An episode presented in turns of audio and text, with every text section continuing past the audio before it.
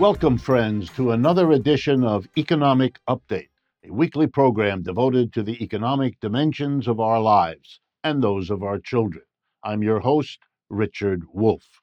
I want to thank those of you that have written in to Charlie, the volunteer whose email I'm going to give you in a moment, who collects your suggestions, your resources, your interesting articles that can help us develop our program. And indeed, the first item on our program today comes from one of you. And so I want to give you Charlie's email again for those of you who didn't note it down before to use it. Charlie, usual spelling, charlie.info438 at gmail.com. Today's program is going to delve into the Social Security system and how you might be surprised by the way it works as a subsidy for white people given to them at their expense by black people. It is something I did not know before, even though I study the subject, and so I'm going to share that with you. And it comes from a listener who put me on to this story. We're also going to talk about a poll of young Americans, 18 to 34, whose results will surprise you. We're going to talk about rising interest rates in Europe and what light it sheds on the process of raising interest rates here in the United States. And then we're going to talk about a very important set of activities undertaken by two celebrities Taylor Swift in one area and Coco Gauff in another. Okay, let's jump right into it. I want to thank Max Millard, who sent us the following basic information. This is something you should have thought of. I should have, but I didn't. And maybe you didn't either. We have an average life expectancy in the United States, at least as of 2021, of 76.1 years. That's what we can expect to live if you're born nowadays. Okay?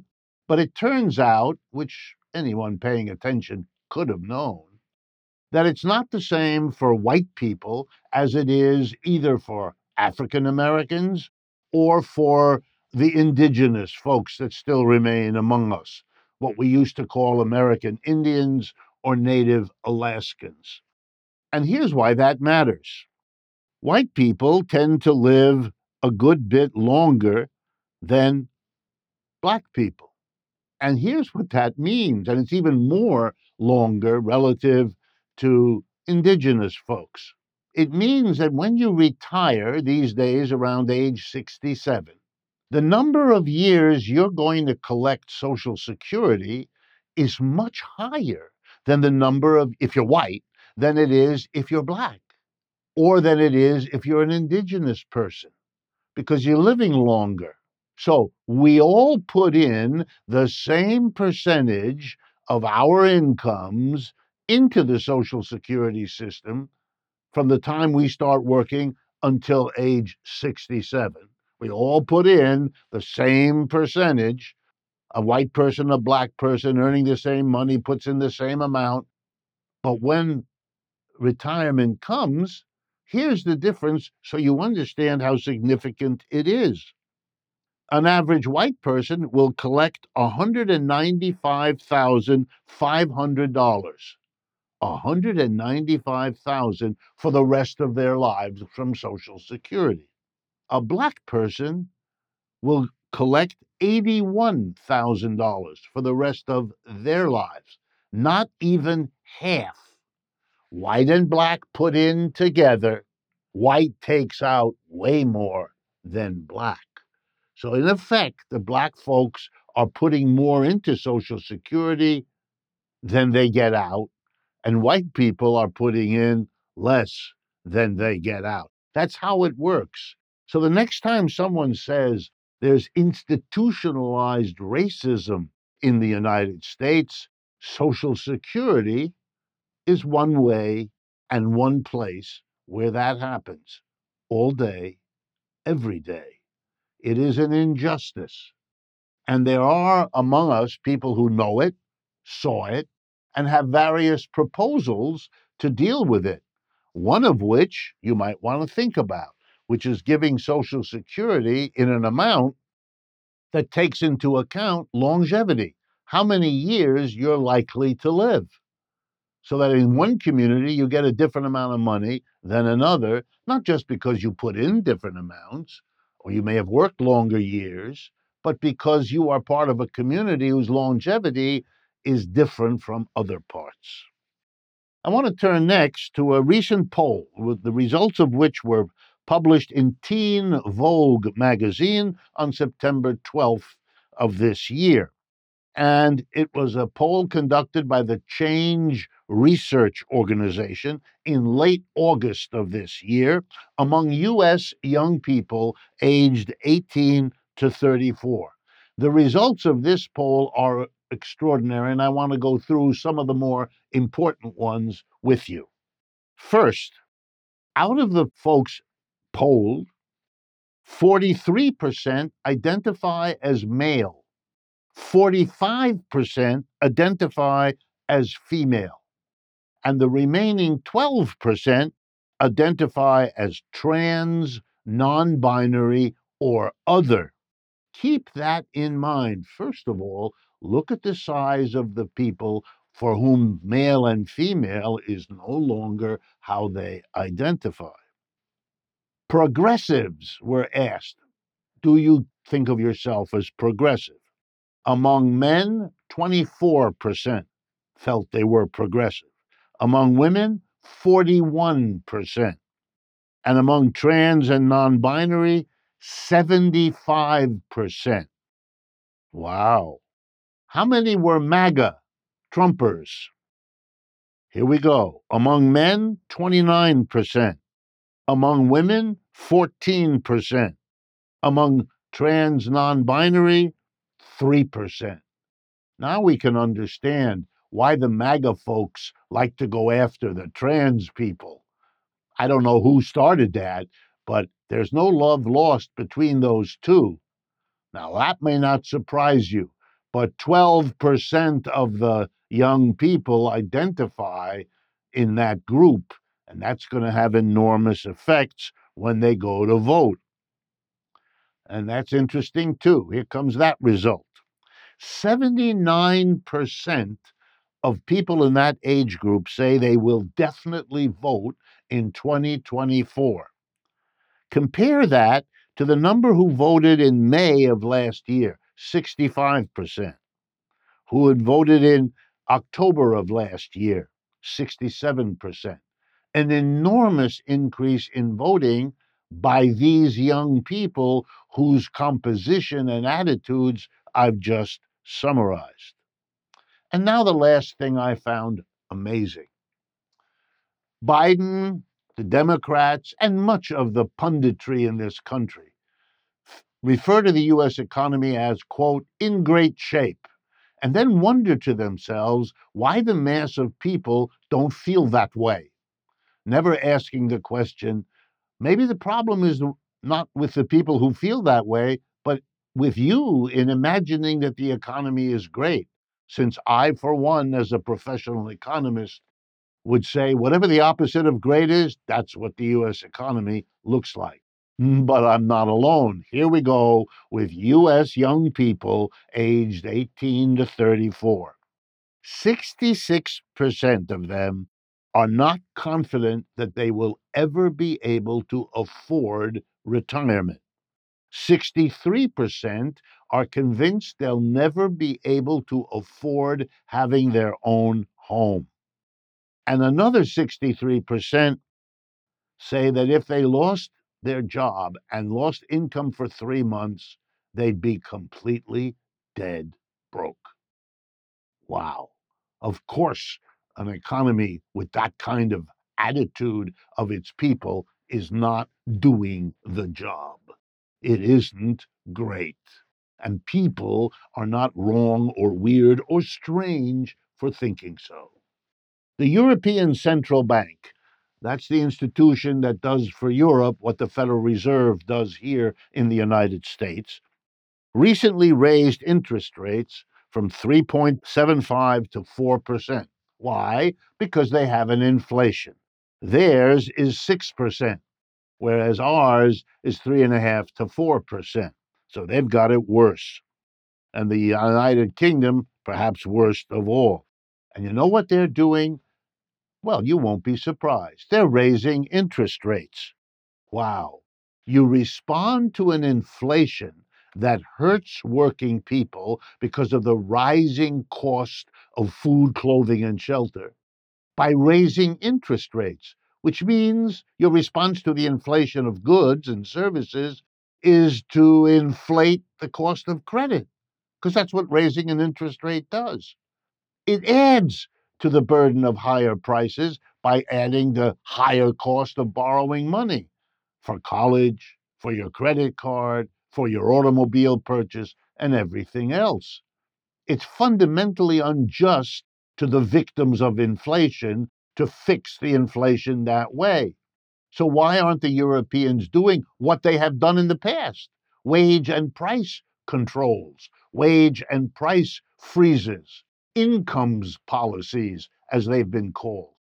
Why not? Because the same conservatives who are doing all the other kinds of damage to Europe are doing it in the realm of economic policy, fixing the problems they cause by making them worse. And don't be fooled when employers tell you they're raising prices because their costs are going up. That means the employer class wants you to have sympathy for it because some m- members of the class are raising prices, which is then the excuse for other members of that class to do the same. Employers raising prices to one another means in the end you're screwing the worker because they can't raise their prices. They're stuck in wage and other kinds of contracts for years at a time and don't have any flexibility. So it's clearly a class policy, which inflation always was. It's just folks didn't want to face the reality. The last update we have time for today, I want to give a shout out first to Taylor Swift, spectacularly successful singer, just finished what she called the Eras Tour around the world, unprecedented audiences in size and enthusiasm, in the revenue it generates. Well, she's made a movie about that tour, which is about to open and is expected to raise even more excitement and money.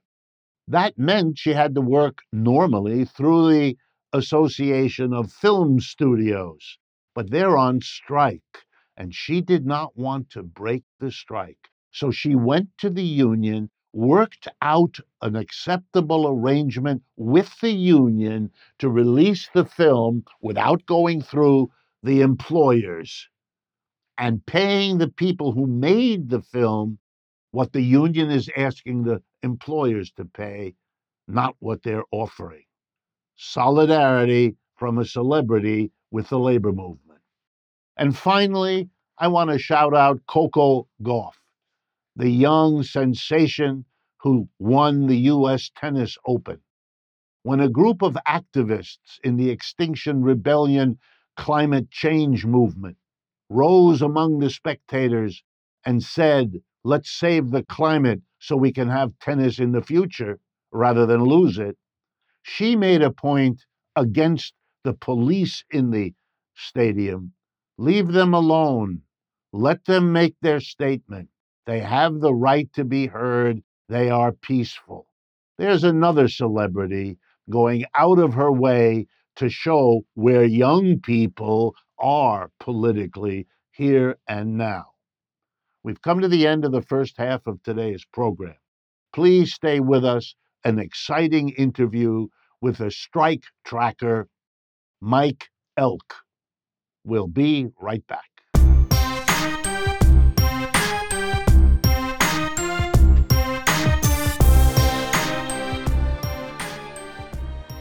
Welcome back, friends, to the second half of today's economic update. I'm very happy to bring back to our microphones and our camera Mike Elk. Let me introduce him to you for those that do not already know him. Mike Elk is an Emmy nominated labor reporter, an alumni of The Guardian. He was born and raised in a Pittsburgh Union family and started Payday Report the first regular publication tracking the strike wave as his event that brought him to the attention of folks like us. He started it, as he reports, using the settlement he got because he was illegally fired for union organizing back in 2015. He lives and works from his hometown of Pittsburgh, PA. So, first of all, thank you, Mike Elk, for joining us. It's great to be on the show again, Professor Wolff. Well, I want to begin by what is, no question, the big event drawing everyone's attention, not just here in labor circles, but across the United States and indeed around the world.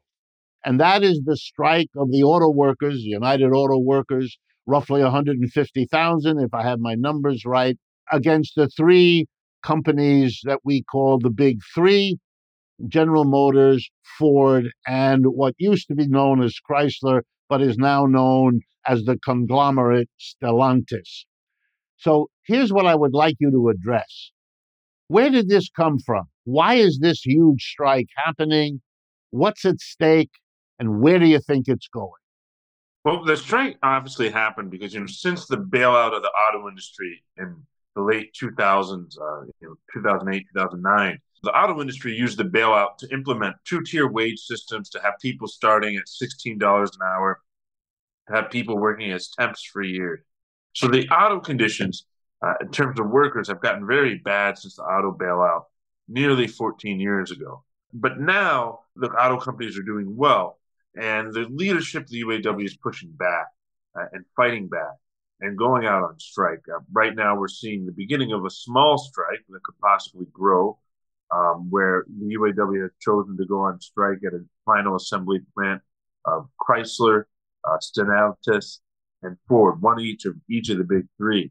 And it remains to be seen how much they will expand it or if it will target strategic auto suppliers. But the strike is, at the very least, very symbolic, uh, and it is a threat of perhaps a broader strike. Uh, and so we're seeing now that strike occur. It's occurring at the same time that the leadership of the UAW just changed. For the first time in the 80 year history of the UAW, the incumbent administration was voted out. This happened after most of the previous leadership of the UAW went to jail for embezzling money. Uh, the federal government got involved. They implemented a consent decree and they implemented a system where every union member could vote on president, not just the delegate. So what winded up happening is you have a new president, and that's Shawn Fain. He won by about 400 votes out of 130,000. And so Fain is trying to very much consolidate his base in a divided union. Uh, and so this strike is very important for the new leadership of the UAW. So you've seen profits soar while wages haven't kept up. And you're also seeing a different UAW that is promising to be more militant. Now, how militant remains to be seen. Uh, initially, um, the you know Shawn Fain said that if on September 14th, if the contracts weren't met, that they would all go out on strike. Clearly, they didn't do that. They only went out at three different locations, one at each of the big three. So it remains to be seen at this moment whether or not they will escalate, uh, whether or not they will go after key suppliers. Now, in the midst of this, uh, the Biden administration is very, very, very involved. The Biden administration has invested $15 billion in converting uh, auto suppliers to making electric vehicle funds. Invested more than $15 billion. It's a huge election year project of Biden. It's tens of thousands of jobs in the Midwest. And the Biden administration has publicly stated in the Washington Post and in other publications that they're worried about the effect that this could have on auto supply throughout the Midwest. Uh, as of this recording, uh, the Biden administration is trying to prepare active aid measures. So obviously, you know, we in coming weeks will see whether or not this will be a strike that will be militant, that will be, that will be, uh, you know, go on for some time, but whether this will be settled quickly. Uh, the UAW is reporting that they're having productive talks at Ford, and perhaps by the time this goes to air in a week or two, maybe they have settled. But this is certainly part of it at a moment you're seeing a lot of labor militancy in this country. You saw 160,000 active members of SAG-AFTRA go out. You saw 12,000 writers go out. We've seen Hollywood on strike all summer. We saw 2,000 workers at Wabtec. We've seen teachers in various cities. We have teachers right now going on sick out strikes in Las Vegas. Uh, you're seeing people all over the country uh, striking and taking action. And this is happening at a time at which workers are getting overwhelming public support for their strikes. I think the strikes in Hollywood have crystallized on how much people on social media, as well as even journalists, really like and are sympathetic to a lot of these strikes.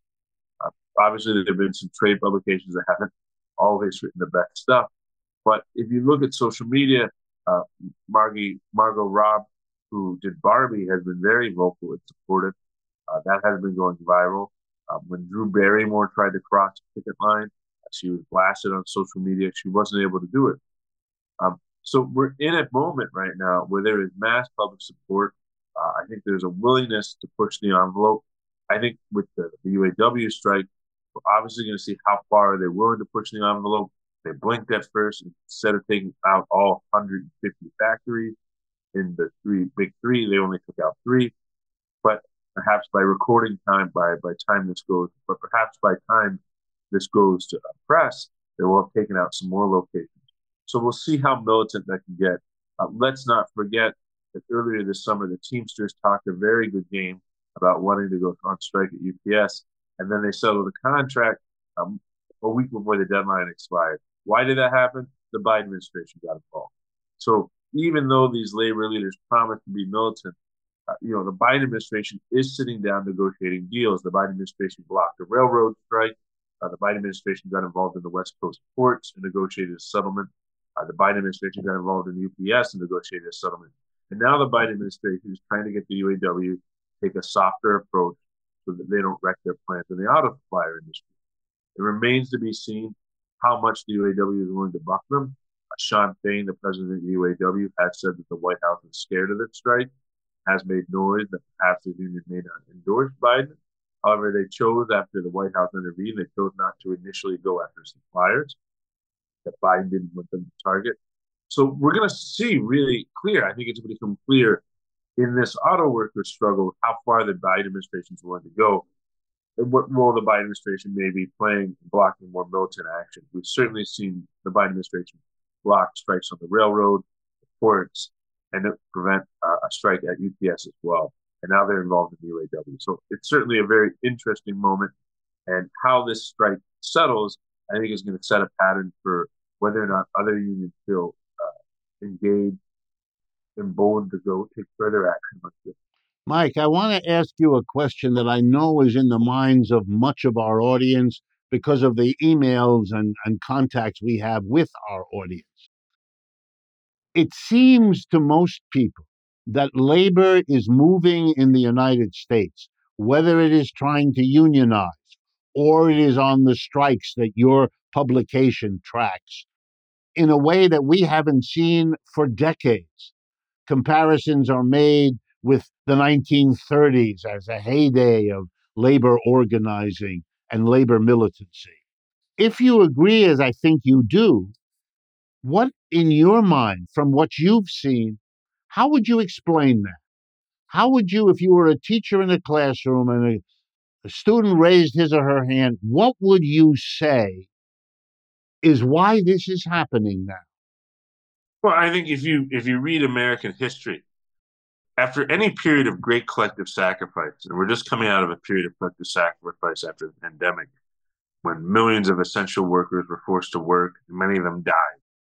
Whether it's after the Civil War or after World War II, anytime you ask average working class people to risk their lives to maintain the system, to maintain the country, they have always asked for more from society.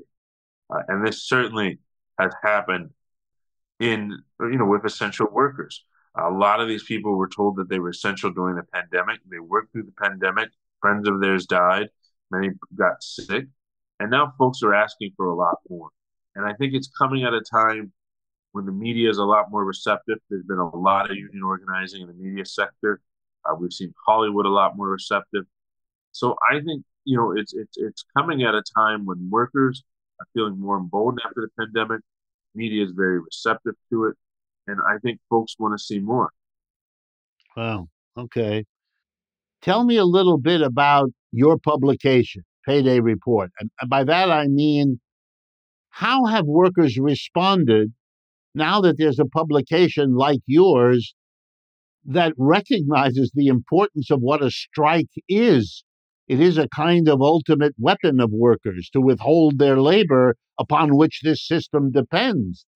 And I, I was just wondering what kinds of insights you, you may be able to say you acquired by taking the strike movement seriously in the way that your publication does. Well, I think um, you know we found at Payday Report after I was legally fired for union organizing at Politico in 2016. Uh, you can see that we're funded by crowdfund. You know, we're funded by crowdfunding and by our readers, so we're able to cover stories that maybe big foundations aren't interested in or big rich folks aren't interested in, uh, that our readers are interested in. And we've had an effort to, to crowdsource strikes. We've tracked over 3,000 strikes since the beginning of the pandemic. Um, and why we started doing that was that we could see an uptick in strikes. But the Bureau of Labor Statistics only tracks strikes in workplaces with more than a thousand workers, which isn't very many workplaces today. So we started tracking them and we were really changed the conversation. Uh, the New York Times started citing us, the Washington Post, the Economist. Um, and this was just funded by regular readers because even the corporate media does listen and does and is held accountable by the voices of the independent media. The corporate media often has to play catch up. I mean, we're seeing our reporting on what's happened with the Biden administration now being copied by publications like Bloomberg. Uh, we saw our efforts to track strikes being copied by Cornell and now being copied by Bloomberg. They both have strike trackers. And the AFL-CIO has one as well. So, you know, our role as a media publication that's crowdfunded and people who want to donate can go to paydayreport.com slash donate. We will take your donation. Um, our role has been able to show the mainstream media what they're missing and where they should be going. Essentially, we've been leading breadcrumbs in the forest so that some of these reporters can find their way. And that is the important role of the independent media. And I think, you know, our ability to crowdfund it and to track these strikes shows how interested workers are, how workers got places like the New York Times uh, to cite our material because it was funded so much. So we really rely on workers. We really encourage folks to go to our website, paydayreport.com, and sign up and donate. We'll use your money to cover these big strikes of auto workers, cover Hollywood, uh, and so much more. You know, I I'm reminded of the conversations that I have, and I suspect that's what's going on with Payday Report too. That people have felt disempowered, isolated, lonely, unable to do something about a deteriorating situation. And if you give them some way, send five bucks, uh, sign up over here, put your signature on a petition, it's a chance to be less powerless than you've been feeling for quite a while now. And I think the labor movement is picking up that one of the areas where we all know very well we need help is in the jobs we have, the incomes we earn, the conditions we live under. I wish, as always, that we had more time, Mike Elk, but I want to tell everyone I've learned a lot from Payday Report. We are all in your debt for producing that kind of activity and letting us know. So, to you, thank you. And to my audience, think about what you've heard today and share it with the people around you. And as always, I look forward to talking with you again next week.